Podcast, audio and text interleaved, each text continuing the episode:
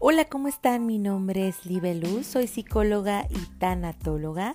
En este espacio vamos a hablar todo acerca de nuestras emociones y comprender cómo las experimentamos en varias circunstancias de nuestra vida.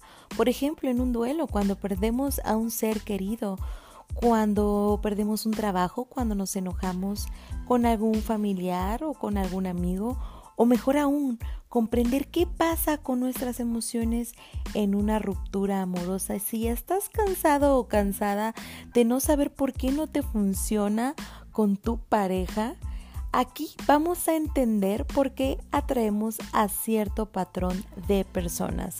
Esto y mucho más en este podcast que no te puedes perder. Y recuerda que dentro de todo caos siempre hay una oportunidad de crecimiento.